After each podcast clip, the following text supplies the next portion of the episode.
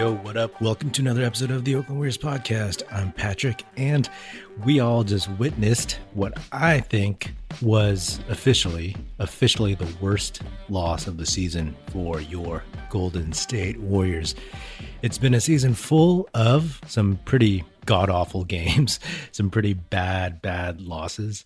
There have been blowouts. There have been times where they've choked away a lead. This, though, is probably the worst one. And I'll tell you why. Yes, there were games like maybe the Knicks loss at home where they just came out flat, the Orlando game where they had a good lead and then they coughed it up in Orlando. Obviously, the Charlotte game that Steph missed where the whole team rallied and they were in a great position to win but Draymond got the technical and got booted and all that other stuff. And then there was the 53 point blowout where they were down by 60 at one point against the Toronto Raptors. There was the last game before this, the loss to the Mavericks, where they got blown out again in a game that had playoff or play in implications. It was like right there. If there's ever a time to focus, that was the game. But this game, this game, that had draft implications, that had playoff play in implications. They just didn't show up. Yes, I've said this whole season the Minnesota Timberwolves are not as bad as they look, right? Karl-Anthony Towns was injured for a big chunk of the beginning of the season. D'Angelo Russell was out. Anthony Edwards was a rookie who was just trying to figure out how to be an NBA player. So for me, I just wanted them to lose as many games early as possible because I had a feeling that if they were ever to be healthy, they were going to improve, at least improve enough to screw the Warriors' potential draft pick, the pick that they were going to get from Minnesota. That's top three protected. So if Minnesota was last, the Warriors would have potentially gotten the fourth or fifth pick. They can still get that, but now it opens up to the maybe the sixth, seventh, or eighth pick but you know, you're just out of potentially the Jalen Suggs, Jonathan Kuminga, Jalen Green sweepstakes. It is what it is.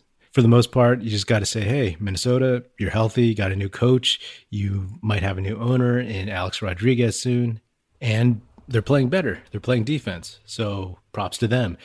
To me, that's something that is out of the Warriors' control. But what was in their control was this game tonight, right? So, for all the ups and downs of the season, you would like to think at this point, with something actually on the line, something important, actually, two things that are really important, that they would focus and show up. And they couldn't do it. They couldn't hold on or hang on in a game that, you know, they're not really in danger of falling out of the play in round. The Pelicans are four games back and they're kind of fading quickly. But if the Warriors want to climb higher up and maybe just play one play in game and then get into the first round, then they should take these games seriously. And I'm sure the players are frustrated. I'm sure Steph, Draymond, I'm sure they're frustrated as hell because fans sure as hell are frustrated because what the fuck? Like, this is the second game in a row where it's like, this is an important game that you should try to win. And yes, they tried. They didn't get blown out like they did against the Mavericks, but they couldn't close it out. It's like you have Mychal Mulder shooting an air ball three in crunch time. That just should not happen. Anyway, this is the worst loss because it is so far deep into the season. And even though they're not playing for much, they had something to play for and they ate shit. Ultimately, yeah, they'll get into the play in round, like I said. But what really pisses me off is that they're really screwing the potential of the Minnesota draft pick. You know, all the other teams are tanking.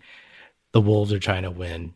I mean, Wolves fans, they assume, even though they have a 40% chance of keeping the pick, they assume because of their bad luck over the last decade and a half that they're not going to get it. And the players, the players, they just want to win. They don't, players don't think about draft picks. So they're climbing the standings while the Houstons of the league and Oklahoma City and Orlando and Detroit, they're tanking. But it is what it is. You know, this is part of fandom, the ups and downs. And with this Warriors team, it's like, yeah, you know, there's nothing really more to say or analyze about these guys. It's just whether or not they're going to show up and play well and give an effort and fight hard day in, day out, this final stretch. They didn't fight that hard against the Mavericks. I mean, they barely fought. Tonight, they fought, but they just didn't play well. It, it's crazy to me that, like, the team from last season, they had 15 wins. And then right now, they have, what, 31? So, so far, the Warriors are 16 games better with Steph and a much more motivated Draymond Green. The Warriors were god awful last season, and 16 games is all that we're getting out of this. I don't put that on Steph. I don't put that on Draymond. I put that on the organization. I put that on their teammates. The highest expectations that people have for the Warriors are getting past the play in round and into the first round and then losing to either the Suns or the Jazz. So we're not talking championship here. But man, have some pride. You know, when a game matters, beat a team that you should beat. I know Fitz and Glenn are on TV talking about how well the Timberwolves have been playing, and that's true. But still, they're not that great. You should still beat them. Ever since Steph has been in the league, whenever you see him play Minnesota, it's always about how Minnesota passed up on him in the 2009 draft. And now you see him and he just looks disheartened. Steph used to go in there and just punish them, right? And now it's like, oh, the tables are turned. That might change as quickly as next season when Clay comes back and maybe everything coalesces. But right now, this team, they are not fun to watch. This is not, this is not either a great timeout, they did not come to play, there was no joy in these buckets. Whatever stupid tagline, marketing phrase that they've used over the years, none of it is true. Nine more games. Let's uh, let's gut it out. I know I'm going to try to. Anyway, that's another episode of the Oakland Warriors podcast. Be sure to subscribe wherever you get your podcast. Feel free to hit me up on Twitter at Patrick Epino, E-P-I-N-O, or at Oakland Warriors. Check us out at oaklandwarriors.com and be sure to tell your fellow Warrior fan friends to tune in and listen.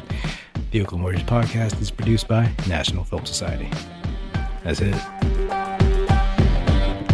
Music in this episode provided by Paper Sun. Special thanks to Paul Amardo for production support. See you next time, and go Dubs.